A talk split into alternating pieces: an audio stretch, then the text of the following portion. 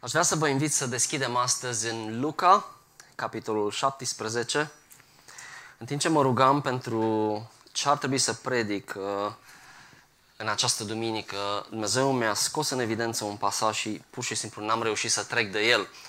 Eu cred că Dumnezeu vrea să ne vorbească astăzi și cu siguranță, uh, ori de câte ori deschidem Cuvântul lui Dumnezeu, va fi o binecuvântare. Dați-mi voie să-l citesc în Luca, capitolul 17, după care o să ne și rugăm împreună. În drum spre Ierusalim, el a trecut printre Samaria și Galileea. În timp ce intra într-un sat, l-au întâlnit zece leproși. Ei au stat la distanță și și-au ridicat glasul zicând, Stăpâne Iisuse, ai milă de noi! Când i-a văzut, Iisus le-a zis, duceți-vă și arătați-vă preoților. Și în timp ce se duceau, au fost curățiți. Unul dintre ei, când a văzut că a fost vindecat, s-a întors slăvindu-L pe Dumnezeu cu glas tare. El a căzut cu fața la pământ, la picioarele lui Isus și i-a mulțumit. Și era samaritean. Isus a zis, oare nu zece au fost curățiți? Unde sunt ceilalți nouă? Nu s-a găsit decât străinul acesta să se întoarcă și să dea slavă lui Dumnezeu? Apoi a zis, ridică-te și du-te. Credința ta te-a vindecat. Doamne, vreau să mă rog împreună cu toți cei care suntem astăzi prezenți, fizic sau online, pentru ca acest cuvânt al Tău să producă roadă în viața noastră. Avem nevoie de Tine, Doamne. Avem nevoie de cuvântul Tău. Astăzi îți mulțumim că Tu ne vei vorbi prin acest pasaj. Amin. Mă uitam la, la acești 10 leproși și nu puteam să nu fac o paralelă cu, cu carantina uh, în care noi, ca și, era să zic națiune, dar ca și omenire, suntem de fapt în ultimul timp. Și știu că mulți protestează, nu le convine și unii pe bună dreptate, alții și-au pierdut locurile de muncă, alții suferă din cauza depresiei pentru că sunt prea mult izolați singuri. Toate astea sunt efecte reale și nu, nu negăm nimic. Dar aș vrea să ne uităm la o altfel de carantină astăzi. Aș vrea să ne uităm la această carantină la care au fost supuși acești 10 leproși. Probabil știți din istorie că în perioada uh, veche nu existau medicamente ca acum. Nu puteai să mergi la doctor și să fii tratat. Și exista o procedură foarte, foarte strictă cu privire la cei care sunt leproși. Fiind o boală contagioasă, evident că ori de câte ori ei erau depistați ca având lepră, uh, erau izolați. Și aici aveau un rol foarte interesant preoții din vechime, pentru că ei erau cei care dădeau diagnosticul. Mergeai la preot dacă aveai un dubiu cu privire la lepra ta, el se uita la rănile tale, dacă era în dubiu te băga în carantină șapte zile, ieșai de acolo, dacă rana se dezvolta, erai declarat uh, contagios și aruncat afară din societate. Dacă rana uh, stagna sau știu eu, uh, nu înainta foarte mult, mai erai băgat încă șapte zile în carantină și după șapte zile se dădea verdictul. Ori ești curat, ori ești băgat în carantină. Haideți să vă spun ce însemna carantina pe vremea aceea. Pentru că altfel nu o să înțelegem uh, intensitatea acestei relatări uh, din Luca. Acești leproși erau considerați ca morți. Ei nu mai aveau nicio speranță. Pentru că aveau nevoie de un miracol ca să fie vindecați. Numai Dumnezeu putea să-i vindece. Și de multe ori cei care erau leproși stăteau în izolare, izolare față de familiile lor, față de societate, până și 30 de ani, pentru că atât dura dezvoltarea bolii până când mureau. Deci nu aveau nicio speranță, erau la mila celorlalți, de fapt chiar și ceilalți îi respingeau, pentru că erau alungați în afara comunităților, în afara satelor, în afara cetăților. Ei nu aveau voie să stea împreună cu cei sănătoși terminațiile lor nervoase la lepră nu mai aveau sensibilitate și pierdeau sensibilitatea. Și erau plini de răni puroinde, pline de sânge care curgea tot timpul. Carnea pe ei putrezea. Vă rog să vă imaginați ce miros era acolo. Sunt chiar și astăzi în lume tabere de leproși unde efectiv nu te poți apropia din cauza mirosului. Deci era un miros de putrefacție absolut groaznic. Ei erau aruncați în afara societății. Ba mai mult, erau forțați să umble în zdrențe, haine rupte, efectiv, dacă citiți în Leviticul, erau forțați să-și pună ceva peste buzele lor și dacă cineva se apropia de ei, erau obligați să strige, necurat, necurat, necurat. Închipuiți-vă ce simțeau oamenii ăștia în momentul în care ceilalți treceau pe lângă ei. Ori de câte ori cineva trecea pe lângă ei, făcea un mare, mare ocol, pentru că nu vrea să se atingă de ei, nu vrea să fie și el lepros, pentru că știau ce înseamnă asta. Însemna o condamnare sigură la moarte. Acesta era contextul în care acești leproși se apropie de la distanță, dacă vedeți aici în, în pasajul nostru, de Isus și încep să strige, Isuse, stăpâne, ai milă de noi! Și acești oameni fac primul lucru corect, și anume îl numesc pe Isus stăpân, pus, punându-se pe ei înși sub autoritatea lui, lui Isus. Dacă vă uitați, singurii care îl numeau pe Isus stăpân erau ucenicii lui personal. Iar acești oameni par să înțeleagă ce înseamnă să se supună autorității lui Isus și să vină să ceară milă de la el. Evident, auzise de toate minunile pe care le-au făcut Isus. Și au venit la el ca la o ultimă speranță. Dacă Isus nu-i vindeca, era ultima lor speranță. Nu mai aveau ce să facă, erau condamnați la moarte. Și strigă de departe, stăpâne Iisuse, ai milă de noi. Și Isus ce face? Le spune doar atât. Mergeți la preot și arătați-vă lui. Acum trebuie să înțelegem ce însemna această, uh, acest lucru, că trebuiau să meargă la preot. La preot mergeai dacă constatai că erai vindecat. N-aveai de ce să mergi plin de lepră la preot. Și mă întreb ce au simțit oamenii ăștia. Dacă citiți în Luca 5, mai este o relatare unde Isus a văzut un lepros într-o cetate și acest lepros a strigat la el și Isus a dus la el și a pus mâna pe el. El a zis, Isus, ai milă de mine. Dacă vrei, poți să mă curățești. Și Isus a zis, da, vreau, fii curățat. Și acest lepros a fost vindecat pe loc, spune Scriptura. Și îl vedem pe Isus mergând și punând mâna peste acest lepros. Probabil că acești 10 leproși s-au gândit că Isus o să facă exact la fel. Că o să meargă la ei și o să pună mâinile pe rănile lor și rănile lor o să se vindece și poate degetele care le căzuse le vor crește înapoi sau buza care le căzuse va veni înapoi peste gura lor. Dar Isus le spune, mergeți la preot și arătați-vă. Mă întreb ce au gândit oamenii aceștia. Evident, Scriptura nu spune foarte multe lucruri. Dar mă gândesc că ar fi putut să spună, de ce nu vine și pune mâinile și peste noi, așa cum a făcut și cu celălalt lepros? Oare îi pasă mai puțin de noi? Oare Iisus poate să vindece? Oare Iisus mai poate să vindece? Oare chiar e atât de bun cum se zice? Oare toate relatările alea despre vindecări și despre minunile care le-a făcut sunt reale? În orice caz, vedem că, unul la mână, oamenii ăștia îl numesc pe Iisus stăpân și pentru că îl numesc stăpân, ei ascultă de ceea ce fac Iisus. Și atenție! Acești oameni se întorc și merg în credință spre preot, crezând din toată inima că ei chiar vor fi vindecați în drumul lor spre preot. Și evident exact asta s-a întâmplat. Îmi închipui această gașcă de, de 10 leproși, închipuiți-vă cum arătau. Poate în cârje umblând, cu, cu răni deschise, cu puroiul, cu sângele care curgea. Se uită la el și vede că buza i-a, i-a apărut din nou, nasul par, care poate îi căzuse, îi apare din nou. Celălalt se uită la el și vede exact același lucru. Îi apar degetele.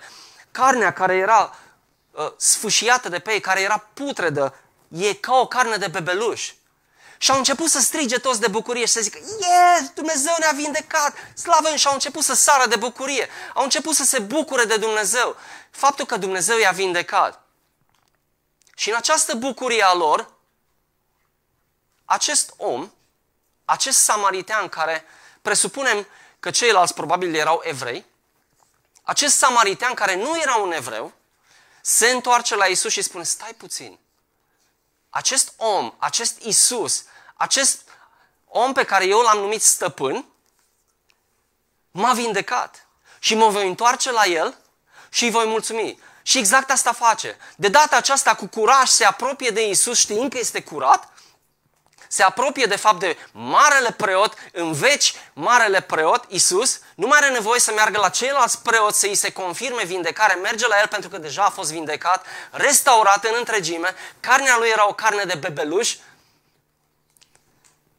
și cade cu fața la pământ la Isus, în fața lui Isus și îi se închină. Închipuiți-vă bucuria care a avut-o. Închipuiți-vă zgomotul, pentru că evreii, noi știm, erau, se manifestau într-un mod foarte zgomotos, fie că era vorba de bucurie, fie că era vorba de tristețe. Închipuiți-vă ce era acolo. Închipuiți-vă ce ziceau ceilalți. Și Isus spune, Oare nu erau zece? Unde sunt ceilalți nouă? Și pare ca și când parcă îl mustră pe, pe acest samaritean, dar de fapt nu este așa. De fapt îl laudă și spune, ridică-te și du-te. Credința ta te-a mântuit. Acest lucru a fost chiar mai bun decât ceea ce a auzit înainte. Și aș vrea să facem o pauză, să ne uităm puțin la noi. Acest pasaj este despre credință și despre a fi mulțumitor. Nu poți să ai credință adevărată fără să fii mulțumitor. Nu poți să fii mulțumitor cu adevărat fără să ai credință. În special în momentele în care ești recunoscător lui Dumnezeu pentru faptul că te va ajuta în avans în problemele tale. Asta se numește credință. Aceste două, mulțumirea și credința, sunt conectate și sunt interdependente. Ele nu se pot manifesta una, față de ceal, uh, una fără cealaltă. În experiența mea de, de viață am văzut oameni care l-au căutat într-un mod disperat pe Dumnezeu. Vorbim de oameni care n-au făcut un legământ cu Dumnezeu, ceea ce Biblia numește necreștini, în sensul că nu-L urmează pe Dumnezeu.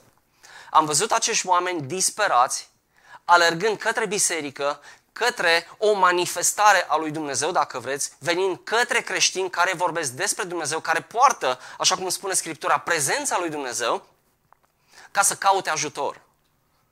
Și au fost cazuri dintre cele mai dificile, cazuri incurabile de boală, cazuri de, de căznicii distruse.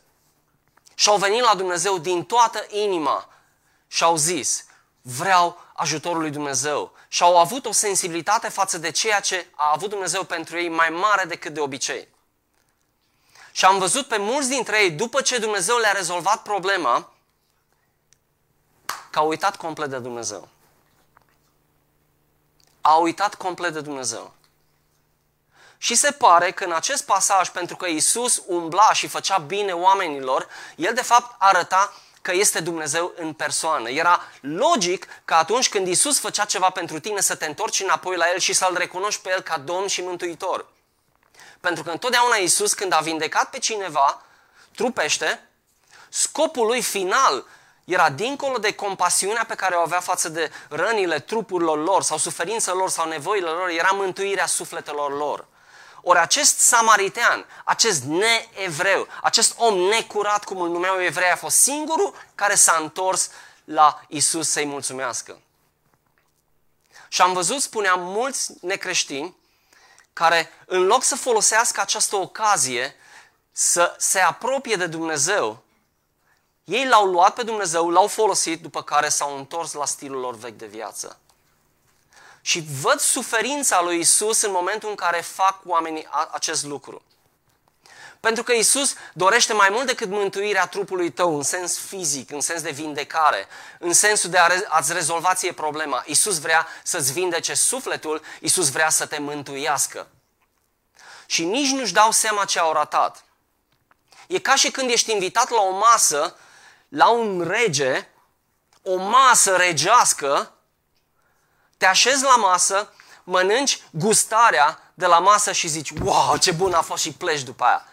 Dar nu-ți dai seama că pe acea masă împărătească sunt niște bucate pe care nu le-ai gustat în viața vieții tale. Și este singurul mod, singurul loc unde poți să guști aceste lucruri. aceste binecuvântări pe care Dumnezeu le-a pregătit pentru cei care vin la El, îi mulțumesc lui Dumnezeu și după aia rămân la Dumnezeu, sunt absolut fantastice. Se întâmplă ceva fantastic în momentul în care tu îi mulțumești lui Dumnezeu, fie că ești creștin, fie că ești necreștin. În momentul în care ești necreștin și îi mulțumești lui Dumnezeu când treci printr-o astfel de situație grea, Dumnezeu urmărește, de fapt, nu doar să te scoată din situația ta grea, vrea să-ți mântuiască sufletul. Dacă vă uitați aici la, la ultimul, ultimele cuvinte din acest pasaj, spune, apoi a zis, ridică-te și du-te, credința ta te-a vindecat sau te-a mântuit. Cuvântul în limba greacă este sozo, care se referă la mântuirea sufletului, nu doar a trupului. Este același cuvânt care îl găsiți și în Romani, capitolul 10, versetul 9, unde spune că noi credem, prin credință, credem și aceasta produce noi, parafrazând evident, produce mântuire, aduce mântuire, sozo. Exact asta s-a întâmplat cu el aici.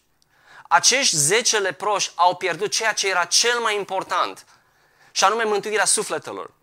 Ei au fost aduși în comunitate înapoi, evident că probabil s-au dus la preot, așa cum Isus le-a poruncit, era o poruncă din Vechiul Testament, du-te la preot, au făcut probabil tot ritualul cu păsări tăiate și cu sânge pus pe ureche, pe degetul mare, pe degetul mare de la picior și așa mai departe. Era o întreagă procedură.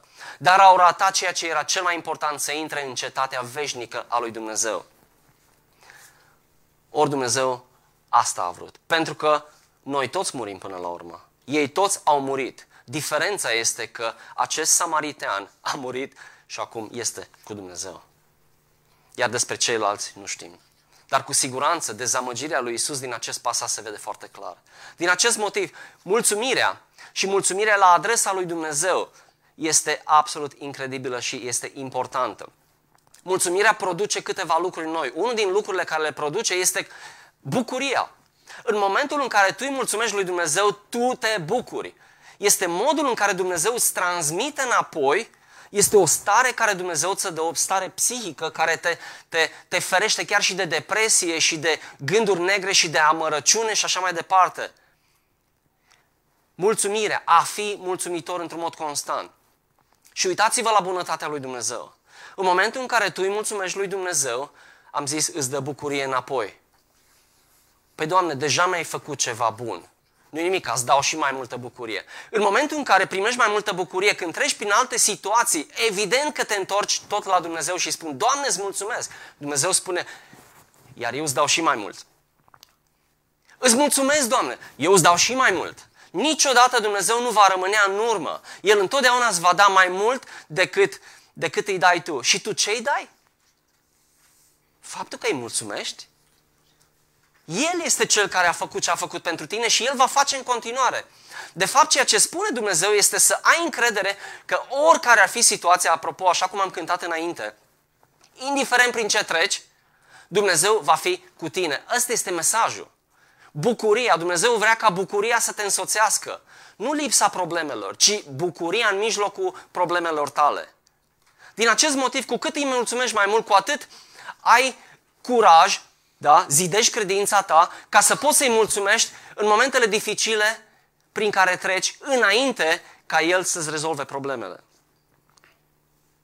Și dacă ești necreștin, dacă încă nu-L cunoști într-un mod personal pe Dumnezeu, dacă mâine mor și nu știi dacă încă ești mântuit sau nu, ei bine, dacă treci printr-o situație dificilă și probabil că majoritatea dintre voi treceți, pentru că suntem oameni, noi toți trecem, Vino cu această problemă la Dumnezeu, mulțumește, lasă-L să-ți o rezolve. Dar vreau să știi că este mai mult decât o simplă gustare. Nu mai pleca de la Dumnezeu. Rămâi în prezența Lui. Rămâi în bucuria Lui Dumnezeu pentru că Dumnezeu te va umple și te va umple și te va umple. Vedeți bunătatea Lui Dumnezeu. Și alt lucru care se întâmplă în momentul în care tu îi mulțumești lui Dumnezeu este că cei din jur văd ce se întâmplă. Și zic, hei, și eu am aceeași problemă sau o problemă similară. Și tu poți să-i spui, tu care ai primit ajutor, mulțumește lui Dumnezeu încă dinainte să se rezolve problema și Dumnezeu te va binecuvânta. Și acești oameni încep să facă exact același lucru și încep să-L glorie, glorifice pe Dumnezeu. Tu îi mulțumești lui Dumnezeu, Dumnezeu te binecuvântează pe tine. Tu îi dai înapoi mulțumirile lui Dumnezeu, dar în același timp îi încurajezi și pe ceilalți din jurul tău. Mai poți, Florină? M-a luat valul.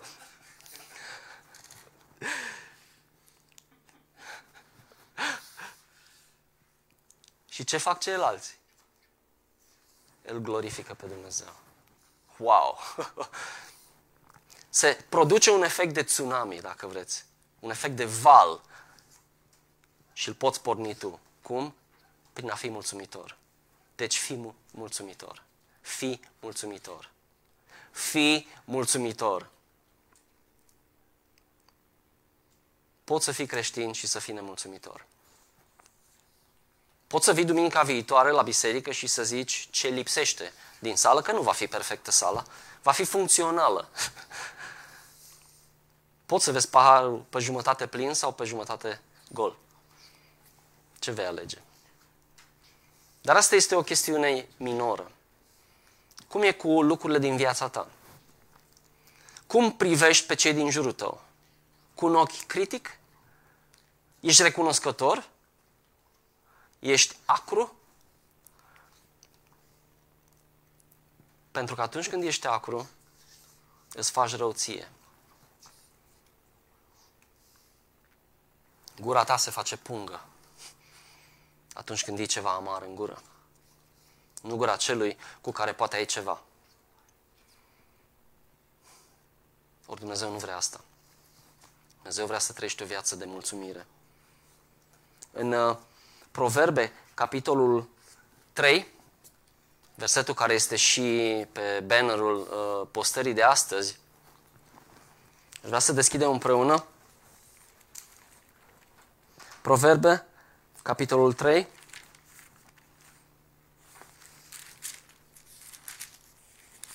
Spune așa, versetul 6. Recunoaște-L pe Dumnezeu în toate căile tale și El îți va netezi cărările. Exact asta se întâmplă în momentul în care tu ești mulțumitor. În momentul în care tu îl recunoști că în viața ta El este activ, El acționează, singura ta reacție ca și copil al lui Dumnezeu este să spui ce au spus acei zece leproși. Stăpâne, îți mulțumesc și să mergi până la capăt cu această credință. Și să nu încetezi niciodată să fii pozitiv. A fi pozitiv nu înseamnă a fi orb și a nu vedea lucrurile care nu funcționează. Ci mai degrabă înseamnă să vezi lucrurile care, le fun- care funcționează și să fii recunoscător lui Dumnezeu. Și dacă vei, vei face asta, vei avea puterea să te rogi pentru cele care nu funcționează fără să devii amar. Asta aduce mulțumirea. Aduce glorie lui Dumnezeu.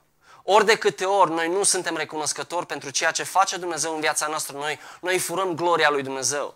Nu ca și când gloria lui Dumnezeu ar putea fi furată. Sau că Dumnezeu are nevoie de mulțumirile noastre. Dumnezeu nu are nevoie de mulțumirile tale și ale mele. El nu trăiește din asta cum suntem noi oamenii. El nu are nevoie de aprecierea celor din jur. Dumnezeu este atot suficient. El are tot ce trebuie. Dar uitați-vă la bunătatea lui Dumnezeu. Un Dumnezeu care nu avea nevoie de nimic, te-a creat pe tine și m-a creat pe mine. Și a pus în gura noastră mulțumirea, ca noi să o folosim ca stil de viață. Ori de câte ori este bine și ori de câte ori este greu. Și întrebarea mea astăzi pentru tine este, vei fi samariteanul sau vei, vei fi ceilalți nouă? Te vei întoarce de fiecare dată la Dumnezeu, glorificându-L pe Dumnezeu. Și dacă Dumnezeu ți-a rezolvat o problemă, Poate ești necreștin. Vei rămâne împreună cu Dumnezeu? Sau vei lua acest dar, vei pleca cu o simplă chifteluță de la gustare și vei lăsa acolo uh, o masă îmbelșugată pentru, pentru cine? Pentru alții? Când Dumnezeu a creat-o pentru tine. Asta vrea Dumnezeu. Vrea să trăim o viață plină de recunoștință, plină de mulțumire. Wow!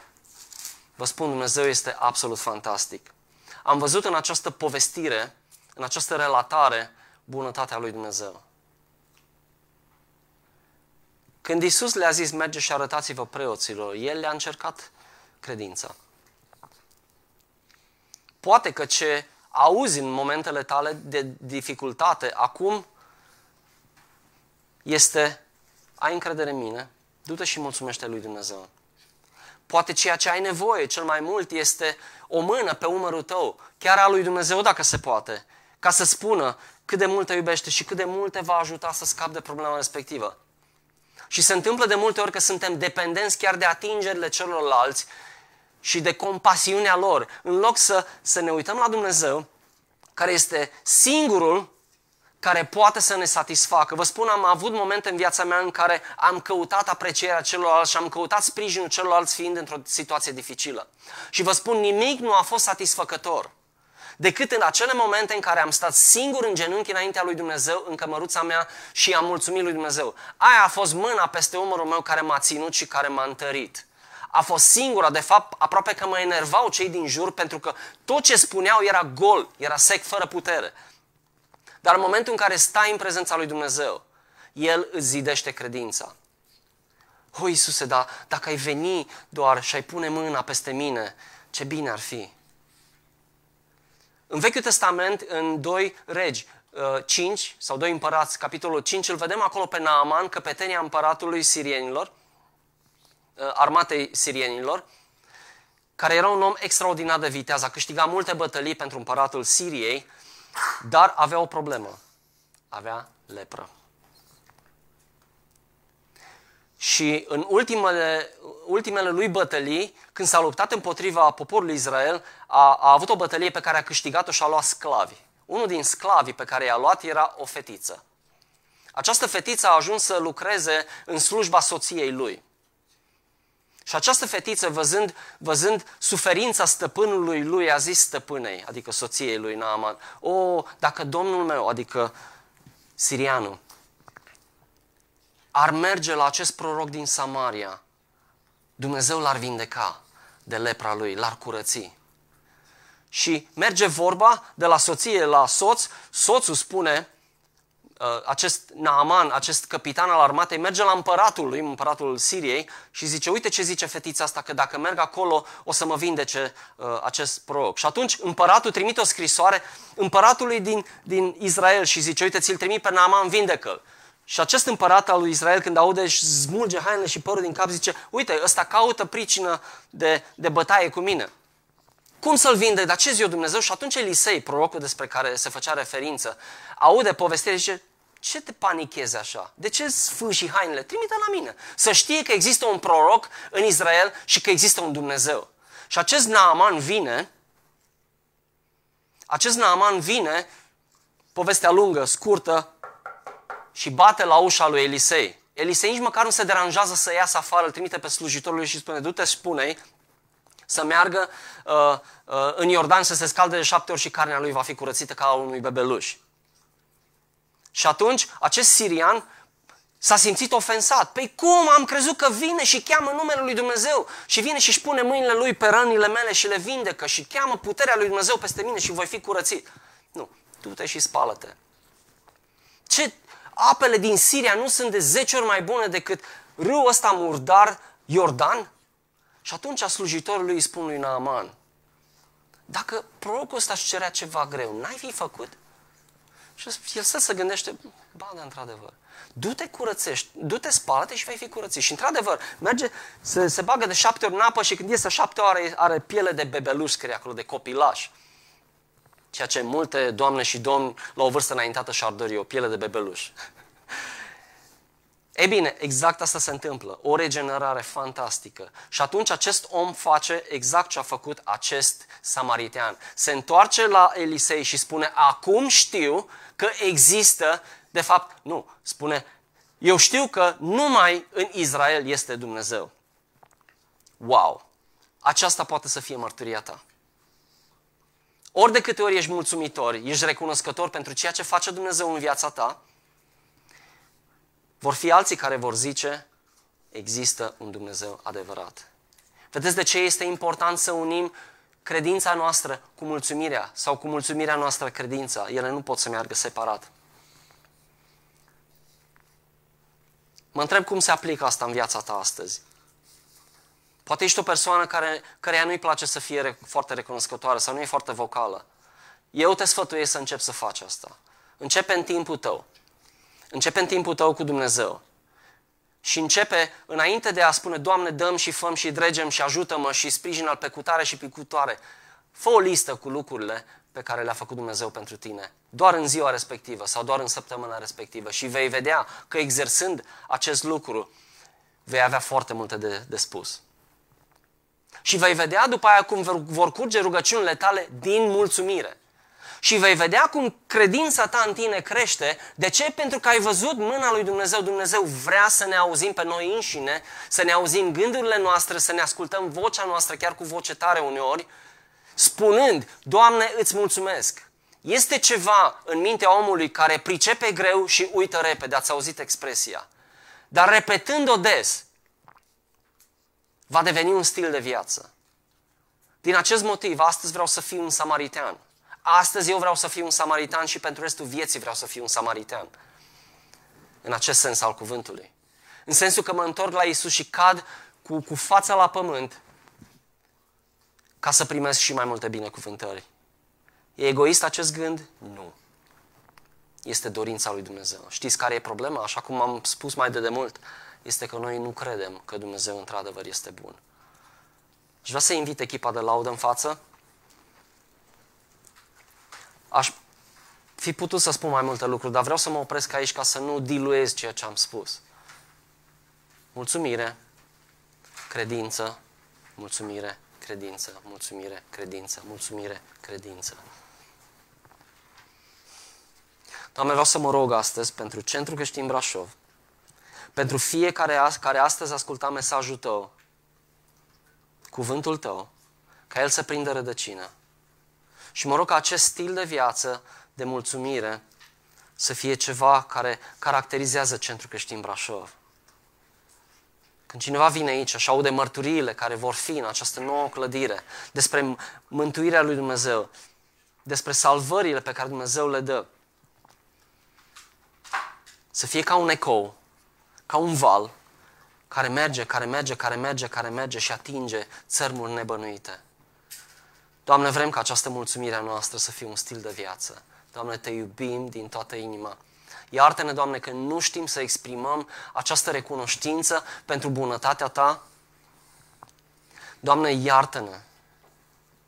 Și pentru că am vorbit de necreștini, acum vreau să mă adresez Ție, care încă știi că nu te-ai întâlnit cu Dumnezeu. Uită-te la acești leproși. Ei s-au apropiat de Isus, chiar dacă la un moment dat a fost dintr-o depărtare, au strigat după El și au spus stăpâne. Și n-au așteptat să-și îndrepte hainele și să-și calce cămașa. Au venit așa cum erau, cu putrefacțiile lor. Cel mai mare putregai din viața noastră este păcatul. Poate experimenta bunătatea lui Dumnezeu. Și ai plecat, întorcându-i spatele, spune mulțumesc, Doamne, acum am altă treabă, mă întorc la ceea ce făceam înainte. Dumnezeu nu te-a salvat doar din acest motiv. Da, bunătatea Lui salvează, dar El ți-a întins mâna și vrea să-ți dea mai mult. El vrea să-ți dea mântuirea. El vrea să-ți dea sozo, cum am spus acolo. Vrea să spună, ridică-te, credința ta ți-a mântuit sufletul, nu doar trupul, nu doar situația ta financiară, nu doar căznicia ta, nu doar problemele tale cu copiii tăi.